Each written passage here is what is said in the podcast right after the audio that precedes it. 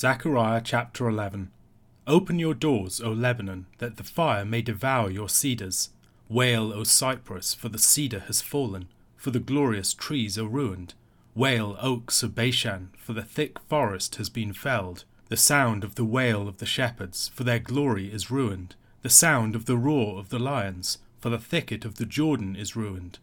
Thus says the Lord my God Become shepherd of the flock doomed to slaughter. Those who buy them slaughter them and go unpunished, and those who sell them say, Blessed be the Lord, I have become rich, and their own shepherds have no pity on them. For I will no longer have pity on the inhabitants of this land, declares the Lord. Behold, I will cause each of them to fall into the hand of his neighbour, and each into the hand of his king, and they shall crush the land, and I will deliver none from their hand. So I became the shepherd of the flock doomed to be slaughtered by the sheep traders. And I took two staffs, one I named Favour, the other I named Union, and I tended the sheep. In one month I destroyed the three shepherds, but I became impatient with them, and they also detested me. So I said, I will not be your shepherd. What is to die, let it die. What is to be destroyed, let it be destroyed. And let those who are left devour the flesh of one another. And I took my staff, favour, and I broke it, annulling the covenant that I had made with all the peoples. So it was annulled on that day, and the sheep traders who were watching me knew that it was the word of the Lord. Then I said to them, If it seems good to you, give me my wages, but if not, keep them. And they weighed out as my wages thirty pieces of silver. Then the Lord said to me, Throw it to the potter, the lordly price at which I was priced by them, so I took the thirty pieces of silver and threw them into the house of the Lord, to the potter. Then I broke my second staff union, annulling the brotherhood between Judah and Israel. Then the Lord said to me, Take once more the equipment of a foolish shepherd. For behold, I am raising up in the land a shepherd who does not care for those being destroyed, or seek the young, or heal the maimed, or nourish the healthy, but devours the flesh of the fat ones, tearing off even their hoofs. Woe to my worthless shepherd, who deserts the flock. May the sword strike his arm and his right eye. Let his arm be wholly withered, his right eye utterly blinded. Zechariah chapter 11 seems to continue the oracle that began in chapter 9. The preceding two chapters, I argued, dealt primarily with the context of the Greek period. It spoke of the Jews under the Seleucids, and then of the Maccabean revolt and the conflict with the Hellenized Jews. These concluding chapters of Zechariah are some of the hardest to understand in the entire Bible, and in the minds of many commentators, this is the hardest of all. Within the chapter, Zechariah seems to perform some sort of prophetic drama, representing the Lord being rejected as the shepherd of his people. The question of when to relate this to is a difficult one, in light of the ways that this chapter is used within the Gospel of Matthew, particularly. Many have seen this as looking forward to the story of Christ, Peter Leithart, considering the context of the preceding chapters, argues that this should be seen to relate to the Maccabean period and perhaps leading up to the time of the Herods. That period is also dealt with within Daniel chapters 11 and 12. Thinking about it in terms of a theological pattern, he compares this to the wilderness period under Moses and the rejection of Moses, the shepherd of his people, by the people. This also continues the themes of Passover and Exodus that have been at play in the preceding chapters. Anthony Peterson, using people like Michael Stead, argues that this chapter should be read as retrospective, casting a theological judgment upon Israel's history that had led up to the removal of Israel and Judah from the land and their current position under foreign rule. Of the positions on offer, I find this perhaps the most compelling. Within his Gospel, Matthew uses Zechariah but his use of Zechariah, as in his use of other Old Testament prophecy, is subtle, and his approach to fulfillment is not as straightforward as many readers would presume. This is particularly important in his use of Zechariah chapter 11, which he seems to attribute to the prophet Jeremiah. This has caused commentators all sorts of headaches. Did the evangelist make some mistake? Was some error made in copying the gospel? Far more likely and more interesting is the possibility, and indeed likelihood, I would argue, that Matthew was engaged in a very elaborate intertextual play, bringing the prophecy of Zechariah into correspondence with a number of prophecies within the book of Jeremiah. As we begin looking at this chapter, we immediately face the question of where verses 1 to 3 fit into the larger context. Do they relate primarily to the preceding chapter, or do they relate primarily to what follows? The verses seem to be a lament concerning a disaster that has or will befall Israel. This would seem to be out of keeping with the themes of victory with which chapter 10 ended. Consequently, it seemed more likely to me that this should be read in association with the material of chapter 11. The imagery of these verses is an imagery of a great forest fire and of trees being felled. Such imagery is familiar from other prophets, perhaps especially the prophet Isaiah. Trees symbolize rulers and prominent people. We see this in places like Isaiah chapter 2, verses 12 to 13. For the Lord of hosts has a day against all that is proud and lofty, against all that is lifted up, and it shall be brought low, against all the cedars of Lebanon, lofty and lifted up, and against all the oaks of Bashan. Again in Isaiah chapter 10, verses 17 to 19, the light of Israel will become a fire, and his Holy One a flame, and it will burn and devour his thorns and briers in one day. The glory of his forest and of his fruitful land the Lord will destroy, both soul and body, and it will be as when a sick man wastes away. The remnant of the trees of his forest will be so few that a child can write them down.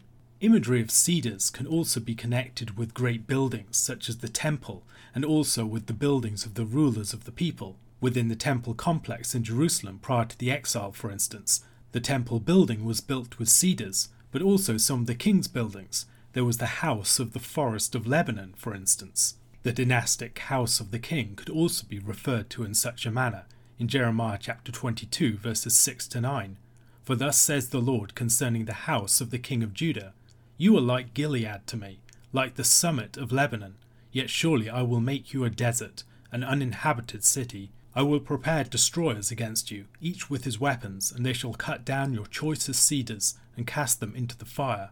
And many nations will pass by this city, and every man will say to his neighbour, Why has the Lord dealt thus with this great city? And they will answer, Because they have forsaken the covenant of the Lord their God, and worshipped other gods and served them. This, it seems to me, is the best way to understand what this lament is referring to.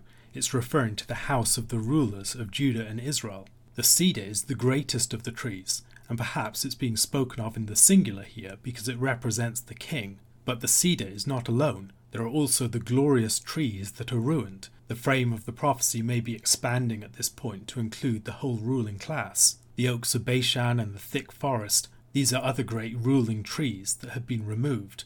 The imagery of a felling of a great tree in Scripture is, of course, used in the second dream of Nebuchadnezzar, where he sees himself as a great tree that is cut down. The destruction of the thicket of the Jordan might refer to the removal of some of the defence of the nation. Its removal has led to the emergence of predatory lions who used to dwell there, and they will prey upon the flock. These lions seem to be another way of speaking about the false shepherds that will be discussed later on in the passage. This lament, I believe, describes the situation to which the nation had been brought as a result of its sins. Even after the return from exile, they still languished in this position. In the more difficult part of the passage that follows, Zechariah is commissioned to perform a number of symbolic actions. It is possible that these were enacted as a sort of prophetic drama, but others wonder whether they were primarily delivered in an oral or written form, as some of them would be difficult to play out. The meaning of the initial charge given to Zechariah is debated. What does it mean to become shepherd of the flock doomed to slaughter? Is the shepherd here being presented as an evil figure who is going to kill the sheep? Alternatively, should we see the picture as one of the shepherd coming in to protect the flock from being slaughtered? Verses 5 and 7 might give support to this. Another possibility, and one that I lean towards, is that the slaughter refers to the destiny of the people on account of their unfaithfulness and the unfaithfulness of their rulers. The Lord becomes shepherd of the flock, but the behavior of the under shepherds dooms the flock to destruction. Their actions, described in verse 5, involved the selling of the sheep to those who would slaughter them, this most likely refers to the actions of the kings of Judah and Israel, who entered into imprudent and idolatrous alliances with other kings, selling the flock of the Lord to those who would destroy them. As a result of the behavior of the people and their rulers, the Lord determined to deliver them into the hands of their neighbors, other nations and their kings. He wouldn't deliver his people from their hands. In the symbolic sign act of becoming the shepherd of this flock, Zechariah had taken two staffs, one that was called favor and the other called union. The reference to destroying three shepherds in one month in verse 8 has puzzled commentators. Leithart, for instance, argues that this might refer to the fall of the Hasmoneans and the rise of Herod. Perhaps the three shepherds are three high priests, or Gentile rulers such as the Seleucids, or perhaps three kings of Israel or Judah. Advocates of that last position, for instance, can argue that it refers to Jehoiakim, Jehoiachin, and Zedekiah being removed from the throne in short succession. The one month symbolically refers to that brief span of time. Stead observes the way that this passage draws upon imagery and language from the book of Jeremiah, Jeremiah chapter 12, verse 3. But you, O Lord, know me, you see me, and test my heart toward you. Pull them out like sheep for the slaughter, and set them apart for the day of slaughter. Stead remarks upon the connection between verse 9 and Jeremiah chapter 19, verse 9. And I will make them eat the flesh of their sons and their daughters, and every one shall eat the flesh of his neighbour in the siege and in the distress, with which their enemies and those who seek their life afflict them. He also references Jeremiah chapter 23, verse 2, connecting it with the final verses of the chapter concerning the foolish shepherd. Therefore, thus says the Lord, the God of Israel, concerning the shepherds who care for my people you have scattered my flock, and have driven them away, and you have not attended to them. Behold, I will attend to you for your evil deeds, declares the Lord. Peterson summarizes Stead's argument. In the account of the fall of Jerusalem in Jeremiah chapter 52, on the ninth day of the fourth month, in verse 6, the city wall is breached and the army scattered. Significantly, King Zedekiah is captured and his sons perish. Jeremiah chapter 52 notes that one month later, on the tenth day of the fifth month, verse 12, Nebuchadnezzar's commander Nebuzaradan arrived and burned the temple, palace, and houses of the city, broke down the city wall, and carried many into exile. In this month in which Jerusalem fell, its leadership is exiled or killed. Against this background, Stead proposes that the three shepherds are the three types of leadership that perish when Jerusalem fell the king, the prophets, and the priests. Even if we differ with certain aspects of this reading, it has a long pedigree. In some form, it goes all of the way back to the Jewish Targum of the book of Zechariah. This occurred as the people rebelled against the Lord and detested him, and the Lord would no longer bear with them in their rejection of him. He ceased to act as their shepherd, surrendering the flock to its fate. The reference to those who are left devouring the flesh of one another might refer to predatory leadership.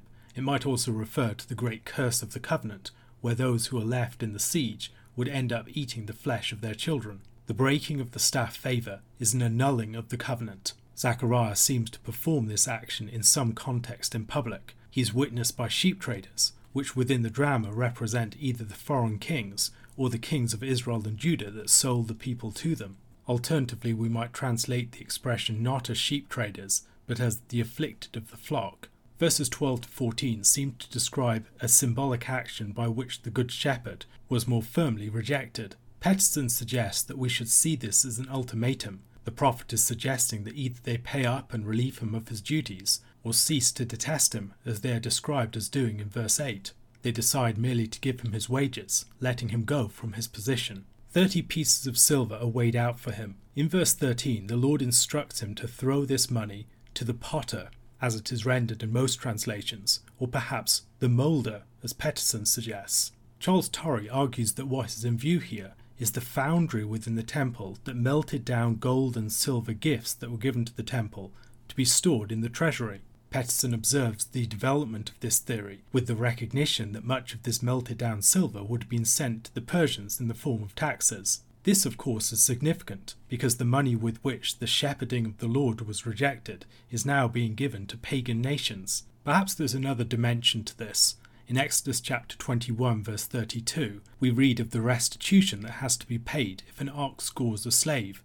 If the ox gores a slave, male or female, the owner shall give to their master thirty shekels of silver, and the ox shall be stoned.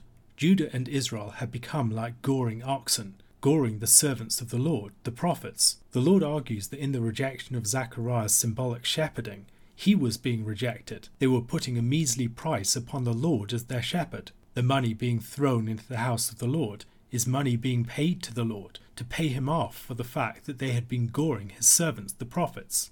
We might here think back to 1 Samuel chapter 8 verse 7 as the Lord said to Samuel, Obey the voice of the people in all that they say to you, for they have not rejected you, but they have rejected me from being king over them. Zechariah then breaks the second staff, called union, annulling the brotherhood between Judah and Israel. This might look back to the breaking of the bond between the northern and the southern kingdoms during the days of Rehoboam and Jeroboam. It might also have in view the removal of the northern kingdom from the land. Ezekiel chapter 37 speaks of the joining of two sticks together, the stick of Joseph and the stick of Judah. This refers to the period after the restoration. This is one of the reasons why, for me, it seems most likely that this prophecy refers back to the period prior to the exile. It is explaining how the flock of Israel ended up in the position that it is currently in. As he has twice been rejected as the Good Shepherd, the Lord gives Zechariah one further instruction. He must now take up the equipment of a foolish shepherd. The Lord will no longer deliver, as he had formerly done, the people from their wicked shepherds. He would hand them over into the hand of foolish shepherds, foreign nations who would not care for the flock. As they had tolerated such behaviour from their own shepherds, now they would suffer such treatment from foreign shepherds. The condemnation of the final verses might remind us of Ezekiel chapter 34, verses 1 to 6. The word of the Lord came to me Son of man, prophesy against the shepherds of Israel. Prophesy and say to them, even to the shepherds, Thus says the Lord God Ah, shepherds of Israel, who have been feeding yourselves, should not shepherds feed the sheep? You eat the fat, you clothe yourselves with the wool, you slaughter the fat ones, but you do not feed the sheep. The weak you have not strengthened, the sick you have not healed, the injured you have not bound up, the strayed you have not brought back, the lost you have not sought, and with force and harshness you have ruled them. So they were scattered, because there was no shepherd, and they became food for all the wild beasts. My sheep were scattered. They wandered over all the mountains, and on every high hill. My sheep were scattered over all the face of the earth, with none to search or seek for them. A question to consider. Can you think of the key moments within the history of Israel and Judah in which they most definitively rejected the shepherding of the Lord over them? Matthew chapter 22, verses 1 to 33. And again Jesus spoke to them in parables, saying, the kingdom of heaven may be compared to a king who gave a wedding feast for his son, and sent his servants to call those who were invited to the wedding feast, but they would not come. Again he sent other servants, saying, Tell those who are invited, See, I have prepared my dinner. My oxen and my fat calves have been slaughtered, and everything is ready. Come to the wedding feast. But they paid no attention and went off, one to his farm, another to his business while the rest seized his servants, treated them shamefully, and killed them. The king was angry, and he sent his troops and destroyed those murderers and burned their city. Then he said to his servants, The wedding feast is ready, but those invited were not worthy. Go therefore to the main roads and invite to the wedding feast as many as you find.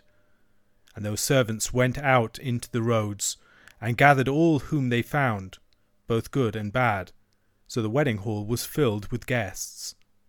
But when the king came in to look at the guests, he saw there a man who had no wedding garment. And he said to him, Friend, how did you get in here without a wedding garment? And he was speechless. Then the king said to the attendants, Bind him hand and foot, and cast him into the outer darkness. In that place there will be weeping and gnashing of teeth. For many are called, but few are chosen. Then the Pharisees went and plotted how to entangle him in his words. And they sent their disciples to him, along with the Herodians, saying, Teacher, we know that you are true and teach the way of God truthfully, and you do not care about anyone's opinion, for you are not swayed by appearances. Tell us then, what do you think? Is it lawful to pay taxes to Caesar or not?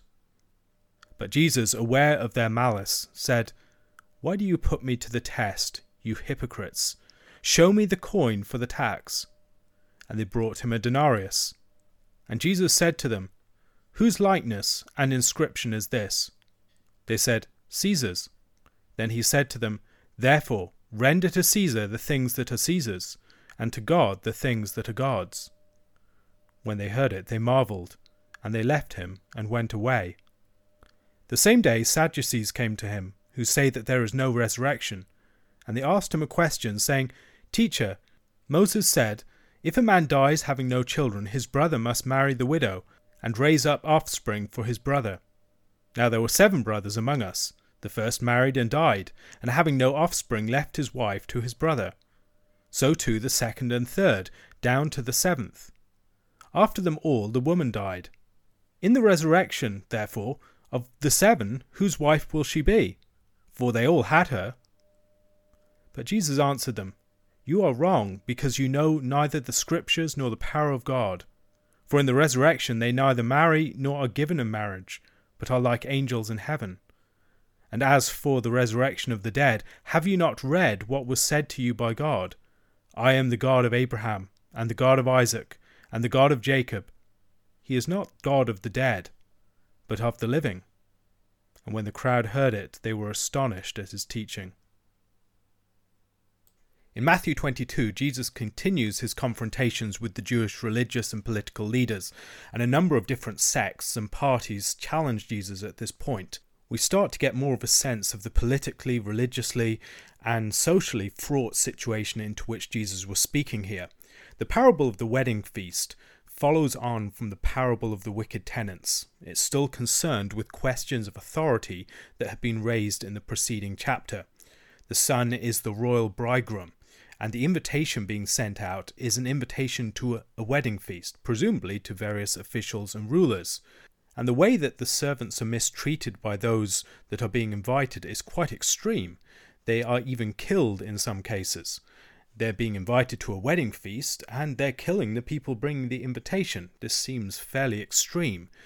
But it's important to remember that this is a political event. It's the wedding feast of the son of the king, the heir of the kingdom, and as such, it's a rejection of the son and an act of treason and insurrection. Many see the destruction of the city that's referenced as AD 70, but given the second half of the parable, with the further set of invitations, Peter Leithart has suggested that it refers to the destruction of Jerusalem by Nebuchadnezzar, it's different from the parable as we find it in Luke chapter 14, which comes in a very different context and does not have a number of the details that we have here. For instance, it's not a king in Luke's account, and there's not the second half with the part concerning the wedding garment. It suggests to me that these are two independent parables and should not be seen to be referring to the same thing. Luke's account is given in a different context, and we shouldn't be surprised that Jesus, as a teacher that's going around from place to place, would repurpose illustrations and parables and change them in different ways for different purposes. I think that's probably what we're seeing here. We should observe how many details the parable of the wedding feast shares in common with the parable of the wicked tenants, which precedes it. There's a son, there are servants being sent out, the servants are being mistreated, etc. All of this serves to indicate that the two parables should probably be read alongside each other, as belonging together and helping to illuminate each other in different ways. They're not twins, as we've seen elsewhere, but they certainly do illuminate each other and serve a common theme. For many readers who see the destruction of the city as being the destruction of Jerusalem in AD 70, the second set of invitations are the ones sent out to the Gentiles and to others, perhaps like the tax collectors and the prostitutes. That's not necessarily the case. Um, we could maybe see it as one that's given to Israel as it's brought back to the land, and certain people, including the tax collectors and the prostitutes, are invited in, and there's a rejection of the old Israel that was sent away into exile. There's a second inspection that occurs at the end of the story the inspection of the clothing of the guest at the wedding feast. In Revelation chapter 19, we have a reference to wedding garments and talks about the bride making herself ready. It was granted to her to clothe herself with fine linen, bright and pure, for the fine linen is the righteous deeds of the saints. And here there's an inspection of wedding clothing the man without clean garments is dishonoring the king, and presumably wilfully so. There's a sorting process here as the king inspects the guests, and there's a warning about presuming upon election. Many were invited. Israel's story is a story of many being invited, but only a few proving worthy. People were destroyed as a result of their rejection of the prophets, the servants that were sent, and even those that seem to come at this point prove themselves to be hypocrites, to not have the deeds that conform to the wedding feast that they've been invited to. So there's a warning about presuming upon election, and there's a reframing then of the concept of election. We see this reframing of election, for instance, in chapter 24, verses 22, 24, and 31. For instance, in verse 22, and if those days had not been cut short, no human being would be saved, but for the sake of the elect, those days will be cut short. In verse 24, for false Christs and false prophets will arise and perform great signs and wonders, so as to lead astray, if possible, even the elect. And then finally, and he will send out his angels with a loud trumpet call, and they will gather his elect from the four winds, from one end of heaven to the other. This develops the previous parables' challenge to the security of the status of Israel and its leaders. Israel may have presumed upon its covenant election that God had chosen Abraham and them in Abraham. But this notion of election, many being called but few being chosen, is an unsettling of that concept, Jesus is redrawing the concept of election within this and the previous parable. After Jesus gives this parable, the Pharisees join with the Herodians to trap Jesus. The Herodians no longer enjoyed power in Jerusalem and Judea, but supporters of the Herodian dynasty presumably still operated there. And we also know from the narrative of the Passion that Herod was in the city over that period. In this and the following two challenges, what we see is a challenge to Jesus' authority and the jockeying for power that exists in Jerusalem at that time, with different parties vying for dominance. Tax for Caesar was a deeply fraught political and religious question. To pay the tax was a seeming acknowledgement of its legitimacy and the legitimacy of the Romans' authority in the Holy Land. And the denarius itself probably had blasphemous statements of Tiberius Caesar being the Son of God. One way or another, it seems, Jesus is caught. Either he aligns himself with the tax rebels and revolutionaries against Rome, or he will seem like a compromiser with Rome. And his answer to the question, however, is a profoundly shrewd one. First of all, he asks them to produce a coin, and this isn't just a visual aid, it's something more than that. They must reveal one of the coins to be in their possession. The Jews have their own coinage, but they clearly have one of these coins, these coins with a blasphemous statement and image on it. They have one in their possession. And Jesus' answer is an incredibly wise one render to Caesar the things that are Caesar's, and to God the things that are God's. Perhaps one thing we should observe is that it is an ambiguous statement. To some, it might seem to be saying, Give Caesar what's coming to him. To others, pay your taxes. But there is a logic to it. If you have this blasphemous object in your possession, why not give it back to Rome? There's a willingness in Jesus' teaching to be dispossessed of such items. The opposition between God and mammon may be playing out here. In Jesus' teaching concerning the temple tax as well, Jesus just does not get into fights about paying money. The concern for money that the Pharisees and others display is a result, in part, of the fact that they serve money that they are in bondage to the love of money. But there's probably more going on. First of all, there are dues to be paid, both to Caesar and to God. And Jesus' statement suggests that we need to recognize both and distinguish between them. The coin is Caesar's, and so the tax isn't just an arbitrary imposition, it's something that is for services given. What did the Romans ever do for us? Well, the aqueduct, sanitation, the roads, the irrigation, medicine, education, wine, public baths, safety, and public order, all these sorts of things. And the expectation that you render back to Caesar something in exchange for that is perfectly reasonable. That doesn't mean a legitimation of everything that Caesar is doing. Rather, the sense of giving back can indicate a sort of non investment in that whole economy that you're giving back. You're not actually participating in the same way. You're not investing yourself in this. You're invested in the kingdom of God, so you're prepared to give money back to Caesar. Jesus escapes a trap, but he also makes some important theological points. He treads a line between compliance and resistance. Rendering to God what is God's places clear limits upon what you give to Caesar. Caesar can't be given worship, for instance. Other people have seen some sort of opposition between the image of Caesar on the coin and the image of God on human persons. You don't render persons and ourselves to Caesar. Now, I think that's a bit of a strange reading, but it's possible, and it certainly is something that's true in principle. Our section ends with a challenge from the Sadducees, who denied the resurrection. They present this strange case based upon the practice of the Levirate commandment, the commandment that when a man died, his brother would marry his widow in order to raise up seed for him. And so this is a convoluted story of some really strange, bizarre situation that arose when a woman ended up marrying seven brothers after each other, after each one died.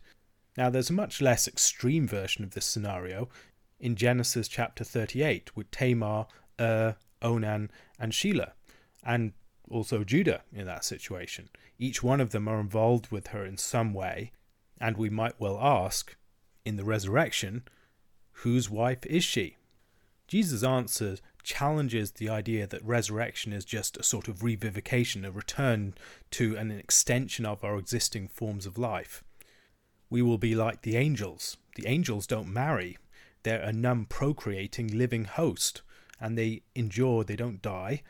However, marriage is given to fulfill the calling to be fruitful and multiply and fill the earth, and also to sustain the human race in response to the reality of death.